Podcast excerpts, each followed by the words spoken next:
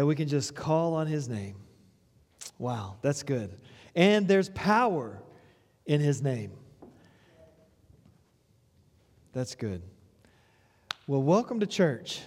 I'm glad you came. And while the Holy Spirit may be moving and you feel like you've already been, we're going to stay just a little bit longer so I can share with us all today. Man, it's been a fantastic um, day of worship together. If you're new here today, my name is Calvary. I'm the pastor. Just welcome. Thank you for being with us.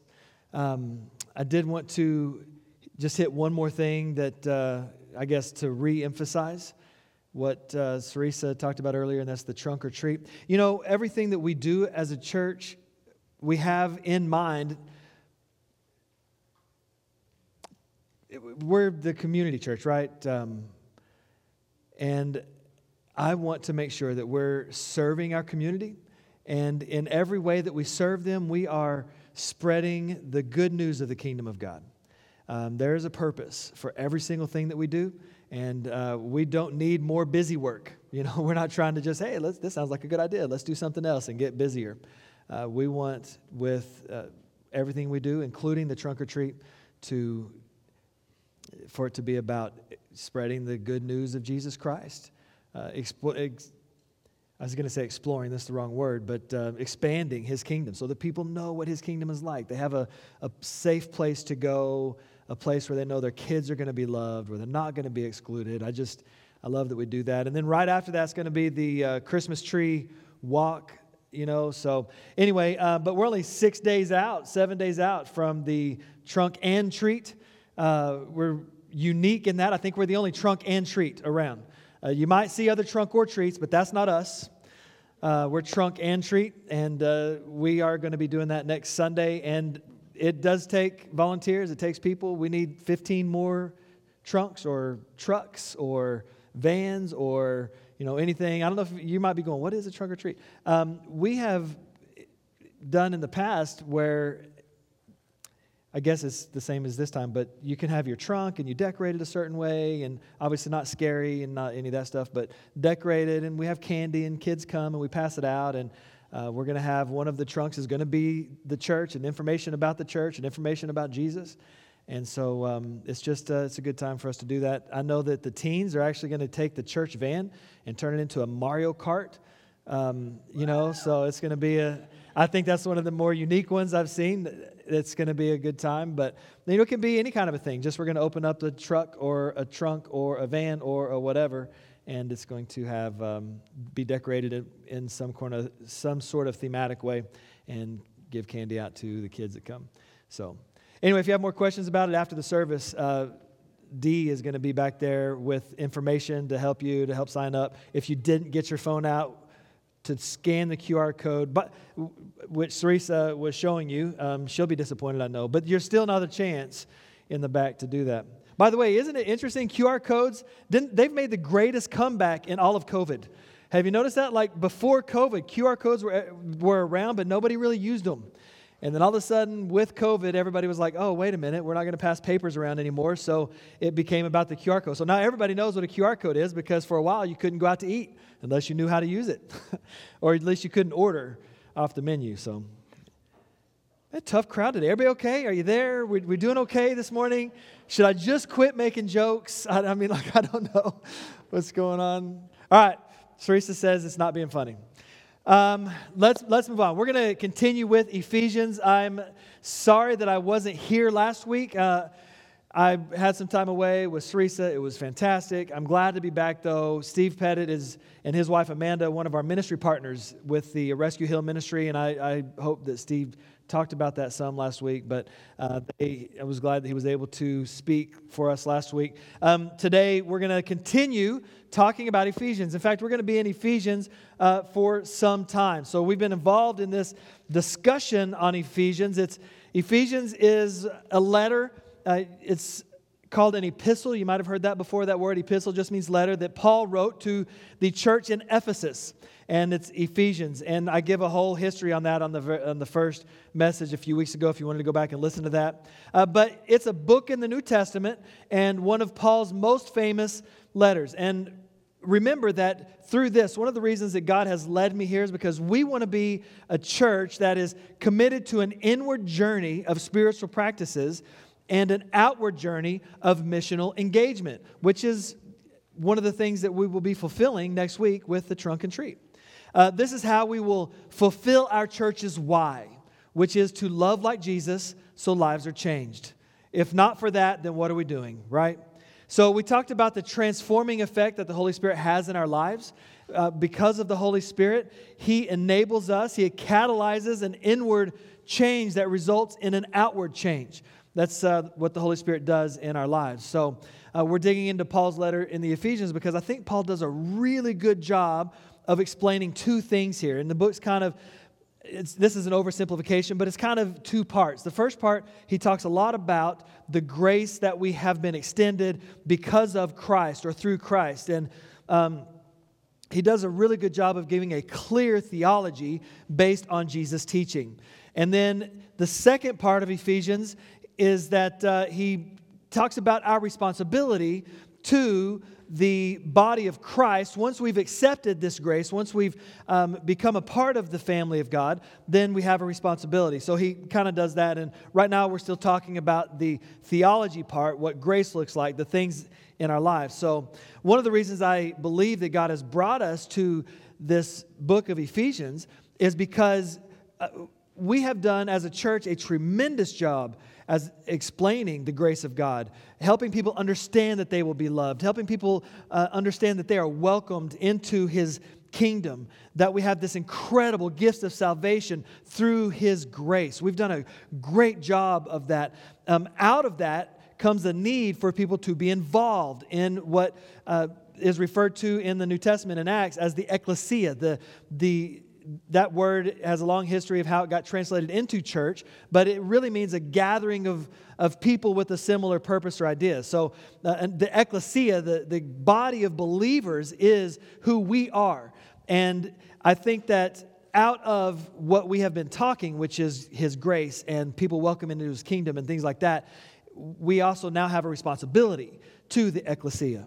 So, uh, just a, a, quick recap to get us caught up is uh, we talked a little bit about the fact that we are dead in Christ. We are spiritually dead. We, this comes because we become slaves to the spirit of the, the, devil. We become slaves to him. Sin captures us and makes us slaves, and it causes us to cave to the desires of our flesh. So we deserve God's wrath. That's the way Paul starts this. We, because we are slaves, because we have fallen into this way of sin, we deserve God's wrath. But God, right?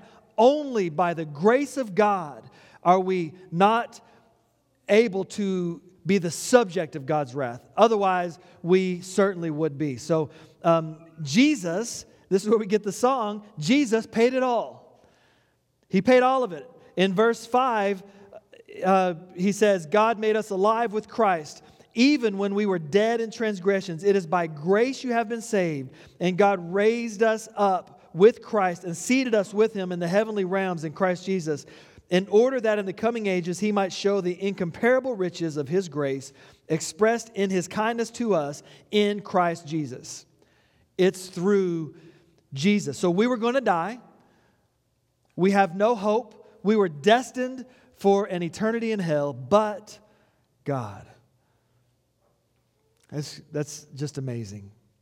We try to make ourselves right in God's eye. It's something we, we try, but Scripture says that when we try, our righteousness, our trying, is like filthy rags.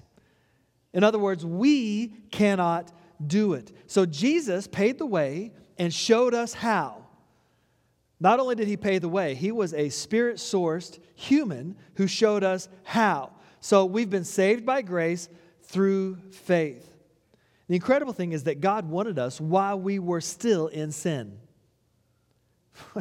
We were still in sin, and God wanted us. When I was a kid, um, we had, well, you knew I grew up in a trailer park, so we had people all around who I just. Um, I guess since I grew up there, I can talk about this because I'm not trying to be prejudiced, but people who maybe didn't take baths all the time.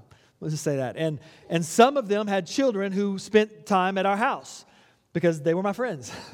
and I can remember that um, my dad, and this is something that he taught me, like he would invite them over and he would, and I didn't know any better, you know, it was just the way we did life. And he would give them a bath and somehow they would end up with some new clothes. Now, you know, we didn't have a lot of money. And, you know, he would kind of take care of them and then um, take them, they would go to church with us and they would do all the things. But the thing about it, the reason I'm saying that is because my dad invited them in while they were still dirty and while they still didn't smell good and, you know, while they still were who they were. But my dad invited them in anyway and then cleaned them up, right? And that's what Jesus wants to do with us. He doesn't say, get clean and then come to me. He wants us while we're still dirty. And He's going to clean us up. So, after explaining how everything is under Jesus, Paul, he explains the depth of our depravity, the depth of the human nature, and that's where we pick it up today. So, I have a clock on the back. Don't look. it keeps track of my time. So, I'm going to try to make sure I stay within my uh, time limit here. But um, we're going to pick it up with verse 11, and I'm going to. Um, chapter 2, verse 11. It'll be on the screen for you. Also, by the way, the notes for today's message are in the Bible app or the church's app. You can go to the church's app and go to the services section and, and get it in there. So, starting with verse 11. Therefore, remember that formerly you who were Gentiles by birth and called uncircumcised by those who call themselves the, uh, the circumcision that done in the body by the hands of men, remember that at that time you were separated from Christ, excluded from citizenship in Israel, and foreigners to the covenants of the promise, without hope and without God in the world.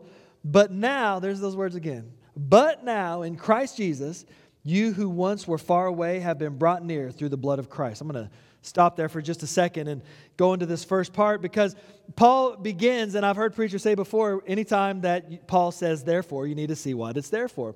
So, what is Paul doing? He's just explained to us, this is one of the reasons that, that um, we recap, is he just explained to us all the problems that there are in sin, all the, the ways that we're slaves to sin and to uh, the spirit of the uh, ruler of the world. And like he's explained all those things to us, and, and that it's through Jesus that we've been saved. He says, So therefore, you understand that you used to not belong. That's the first point today. You, you used to not belong. And, and he paints this image of an us versus them. Remember that formerly, you who are Gentiles by birth and called uncircumcised by those who call themselves the circumcision, what he's doing is he's explaining to people, those who are listening, that there used to be a division. And the division he's talking about is the prejudice that existed between Jews and Gentiles. Now, I'm not going to go into all of the things that I've talked about before. I've talked about prejudice and racism in our church before, and they are a stigma that seems to just pervade these difficult times that we're living in. And I'm not going to dive into that today, but we need to remember that we have all been made one in Christ. We have all been made one in Christ. In other words, there is no room for prejudice against any person, against any gender, against any ethnicity or race. We are all one in Christ. And that's what Paul's setting us up here because understand that if when you have accepted Christ, when you have understood that you are living under His grace, you become His ambassador, and we are called to be different because we operate as people who have been sourced by the Holy Spirit. Not sourced by the Spirit of this earth, which is our flesh, but sourced by the Holy Spirit. So we do not hate, period. There's just no room for hate. The way people act, you'd think that this is a more recent problem.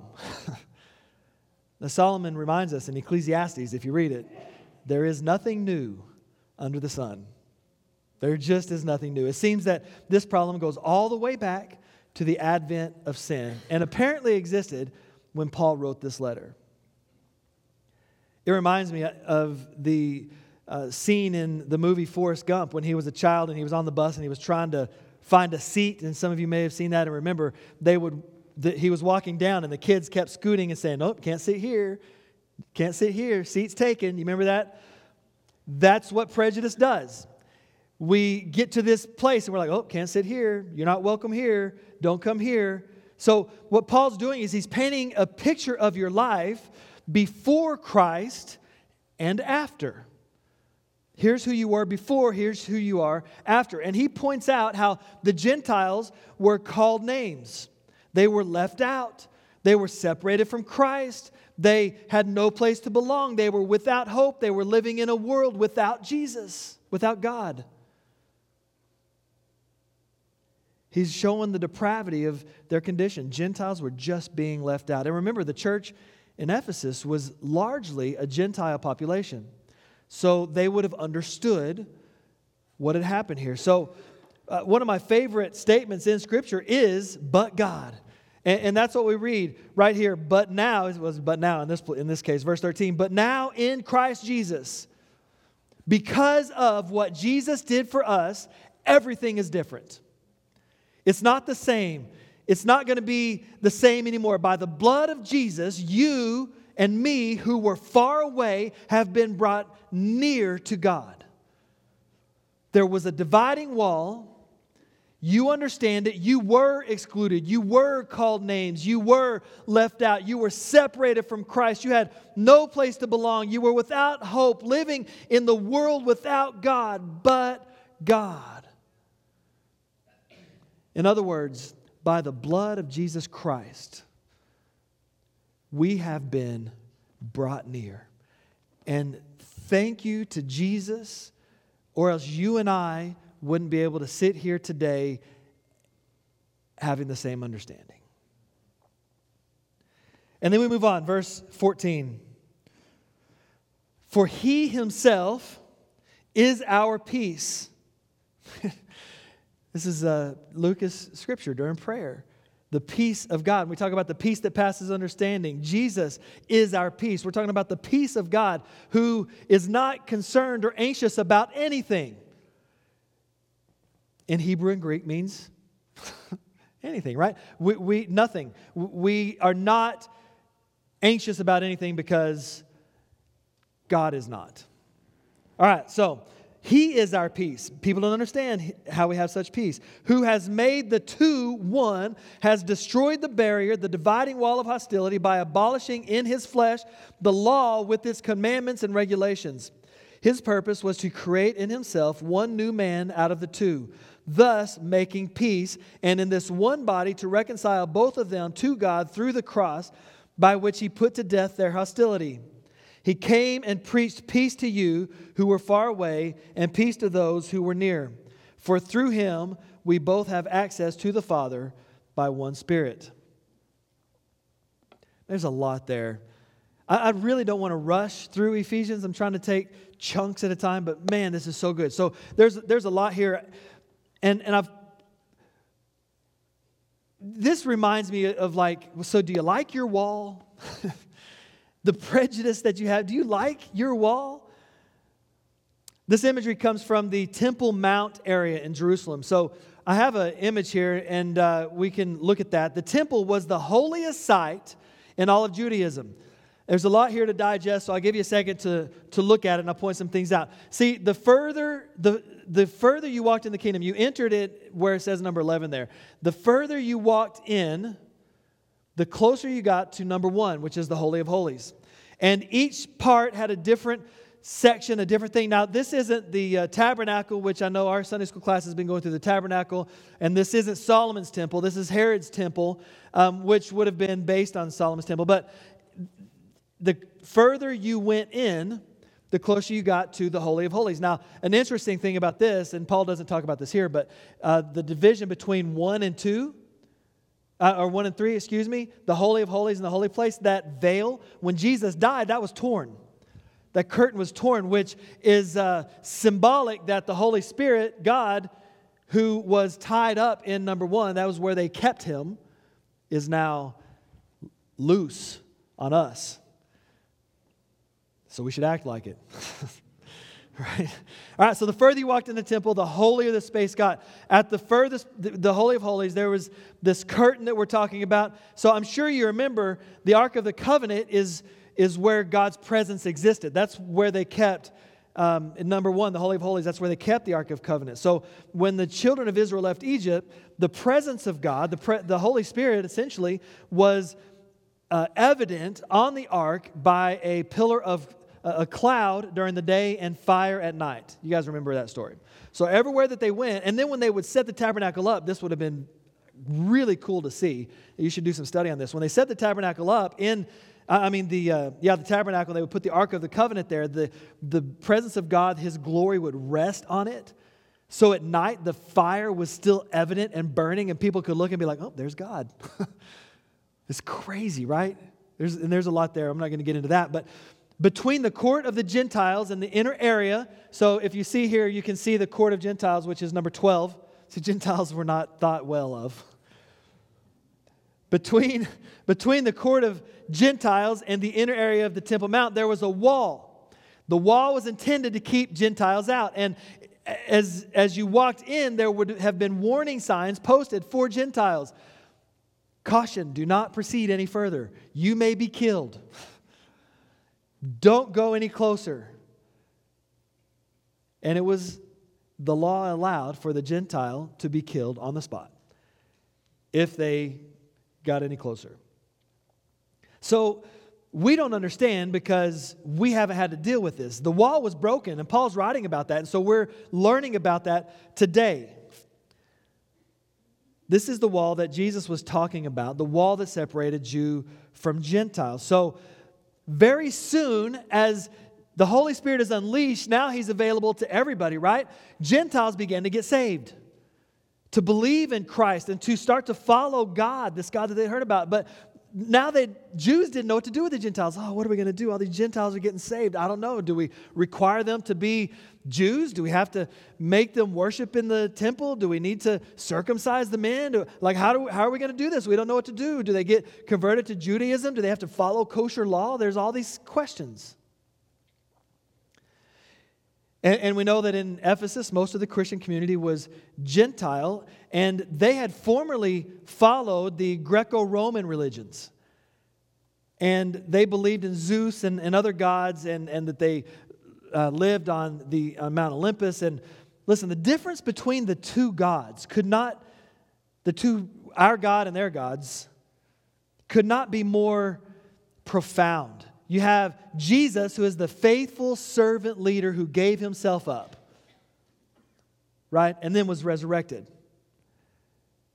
against these fickle Roman gods who may strike you with the bolt of lightning at any moment. That, that, that couldn't have been more profound. So, this is why Paul exclaims that they were without hope. You used to have no hope. Your hope was in Zeus. He was your hope, which is no hope. They had no future with their gods. They would bury them and put a coin on their eyes so they could pay the ferryman when they died to transport them to wherever. Like it, it was a crazy way to live. You had no hope. But through Christ Jesus, your hope has been renewed. In Christ, we have hope and peace. The walls came tumbling down. In Jesus, something has happened to the wall that divided us. In his death on the cross, Jesus brought about a reconciling peace. Not only are we reconciled to God through Christ, and this is important and really the thrust, the theme of today, we have been reconciled to each other. And that's where Paul's going with this today. He, he's talking about the reconciliation we have to God through Christ, which is remarkable in itself, right? By grace, we've been saved, nothing else. But also, we have been reconciled to each other. In other words, the walls have come down. Now, Paul's writing specifically about the wall that separated Jews and Gentiles. In Christ, the Holy Spirit has wrecked those walls. But for us, it seems like we bring walls back, right? Paul says that through him, we both have access to the Father by one Spirit. But then as a church, we tend to build our own walls between Protestant or Catholic, between the kind of music we like for worship, between vaxxers and anti vaxxers, between man and woman, between Democrat and Republican, between whatever. Like we put all these walls up. But Paul's saying there are no walls. There shouldn't be. In the kingdom, if it's a true kingdom of God, there are no walls. No matter your political affiliation, the color of your skin, the place of your birth, it just doesn't matter. In Christ, we have all been made in one. I mean, in the Holy Spirit, we've all been made one. We are a new community. We're a new type of community. They had never experienced this before. This was all new to them. And you know, the basis of all of this was love. That was the basis of all of it. Jesus tells his disciples right before he dies, he says, Here's a new command, which is, if you study that, that's remarkable that he would say, Here's a new command. You have all these commands. Listen, I'm going to give you a new one. Here's the new one. Ready? Love one another. Really? Yeah. As I have loved you, so you must love one another. Now, it's more than just love, it's a new way to love. By that, people will know that you are my followers, by the way you love each other. And, and so it's all based on love. So now, this type of community has no walls, has no prejudice, has no hate. There's just no room for it. He's establishing a new way to be. And it's because of that, and I don't have time to get into all the history, but it's because of that that in just a few hundred years, the entirety of the uh, known world, the civilized world at the time, over half of it, the majority, became followers of the way, they called it. Became Christian. Because everybody loved each other so well. And prejudice was gone. And if you were poor, it didn't matter. And if you were wealthy, it didn't matter. And if you stunk, it didn't matter. If you were clean, it was okay. Like everybody. And if you were uh, Greek, it was fine. If you were Jew, it was fine. If you were Egyptian, no problem. Like everybody was welcomed in. And so if we translate that today, we have been made one, right? Let's finish the scripture. Verse 19. Consequently, so, all of these things I just said tell you this you are no longer foreigners and aliens, but fellow citizens with God's people and members of God's household, built on the foundation of the apostles and prophets, with Christ Jesus himself as the cornerstone. In him, the whole building is joined together and rises to become a holy temple in the Lord. And in him, you too are being built together to become a dwelling in which God lives by his Spirit if we are all one in the building that God is building, that Jesus is the cornerstone of, and, and you understand, you've heard preachers talk about it before. The cornerstone was the most square of all the stones, so that the rest of the building was perfect, the foundation. But that cornerstone, it had to be perfect 90 degrees, everything's exactly right. The rest of the building is built on that one stone. Jesus is our cornerstone. He is the one who makes this place perfect. He is the one who makes us no longer strangers, but citizens. We are the type of community, this church specifically, where everybody gets to be a citizen.